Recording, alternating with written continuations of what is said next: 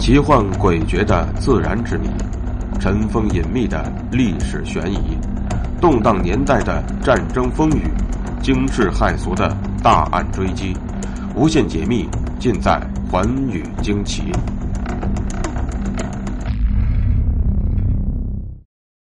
东晋的大书法家王羲之以其飘逸的《兰亭序》流传后世，被历代的书法家尊为书圣。《兰亭序》也成为了我国书法艺术中的瑰宝。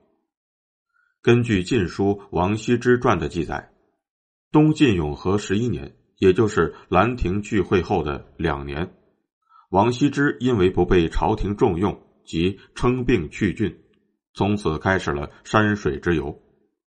然而，王羲之去郡以后，究竟终老何处呢？只因史籍当中语焉不详。至今，史学家对此仍无定论。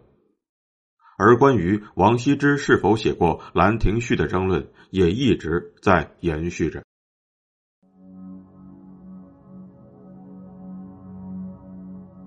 关于王羲之究竟终老何处，一共有三种说法。首先，第一种说法是认为王羲之的终老处是诸暨筑罗，这种说法是根据宋朝的《嘉泰会稽志》。该志记载说，王羲之墓在山足，有碑，孙兴公为文，王子敬所书也。《晋书·孙楚传·附着》当中也有记载说，温王昔于诸公之薨，必须着为碑文，然后刊史也。孙卓与王羲之是好友，有孙卓所作的碑文，又和正史的记载相符合，同时。主持编撰《嘉泰会稽志》的乃是南宋著名的大诗人陆游，历史上向来对此志的史学价值有较高的评价，所以以上的记载应当是可信的。但是又有人提出了疑问：《晋书》当中所说的王姓能够妄断就是王羲之吗？难道不可能是王羲之的父辈王旷、王毅，或者是他的弟弟标之、兴之？或者甚至是植被的徽之、月之等人吗？甚至也可能是与王羲之不下的王树等人。也就是说，凡是当时与孙卓友善的王姓贵族和文人，都具有可能是那个王姓者。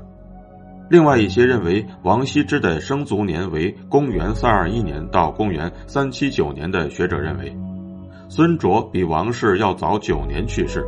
王羲之怎么可能在孙卓生前就请他为自己写好碑文呢？由此可见，王羲之终老于诸暨诸罗的说法是不可信的。第二种说法是认为王羲之终老于山阴，山阴也就是现今的浙江绍兴。当年，王羲之来到山阴时，绍兴建湖水利工程使绍兴的土地得到了较好的垦殖，发达的农业。山清水秀的自然风光，王羲之被一切深深的吸引了。他曾经咏出“山阴道上行，如在镜中游”的千古名句。在之后的几年里，他还在这里做过会稽内史，美丽的山水风情已经让他不能自拔。那么，王羲之决心终老山阴，就是情理之中的事情了。还有一条史料可以证明王羲之终老于山阴。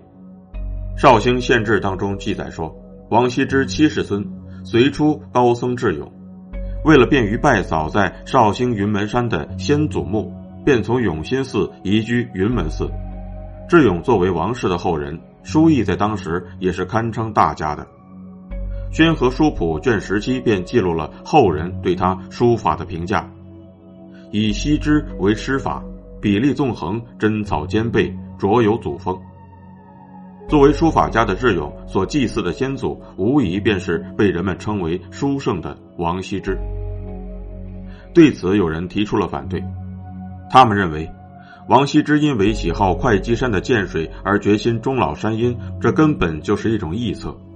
王羲之所赞叹的地域，岂能是仅限于山阴这一个地方？这位喜好山水的人所赞叹的地方，还包括今天的嵊县、新昌等地区。若据此就判断王羲之终老山阴，不是很武断吗？至于智勇，虽然他所谓的先祖可能包括王羲之在内的智勇父辈以上的祖父和曾祖等人，但是因为智勇并没有明确的说先祖究竟是谁，所以也就不能够据此断定智勇所说的墓便是王羲之的墓。第三种说法认为，王羲之终老圣贤金庭。近年来，很多学者都倾向于此种说法，颇有大众认同之趋势。学者们找到了很多可据的史料，比如白居易曾在《沃州禅记》当中说：“月之金庭，高氏名人许玄度、孙卓、王羲之等十八人，或游焉，或止焉。”唐人裴通所著的《金庭观晋右军书楼墨池记》当中也说：“王羲之晚年家于此山，书楼墨池旧址犹在。”在浙江通志名胜当中也说，王羲之的好友许询。在听说王氏隐居在金庭之后，便特意从萧山迁到了嵊县，与王羲之为邻居。死后便葬在了临金庭的孝家乡纪庆寺。李白也曾在他的诗中写道：“此中就伫立，人旦寻王许。”此诗中所说的王许，便是指王羲之与许询。此外，宋人高次孙所撰写的《善录》当中也有记载：“金庭洞天，金右军王羲之居也。”并且说，王右军的墓在县东孝家乡的五十里。王氏的第四十七世孙王建浩主修的《金庭王氏族谱》当中也记载说，公元三六一年，王羲之病逝，他的后人知道他喜爱金庭胜景，于是就将他葬于他的居宅旁边。族谱当中明确指出了，王羲之是自琅琊迁会稽，自会稽迁金庭之祖。在今天的金庭还有很多当年的遗迹。现在的新河乡有几十个自然村都以王姓为主，村民们多称是王羲之的后裔。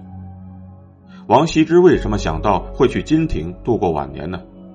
人们分析说，王羲之所生活的年代正是佛道鼎盛之时，整个社会都盛行着尊佛隐逸之风，王羲之本人更是如此。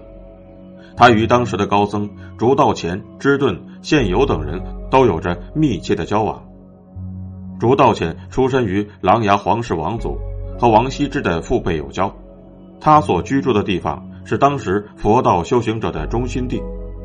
支顿在原属单县的沃州建寺院教导僧众，人数多达百人。当时的金庭被称为是道家第七十二洞天。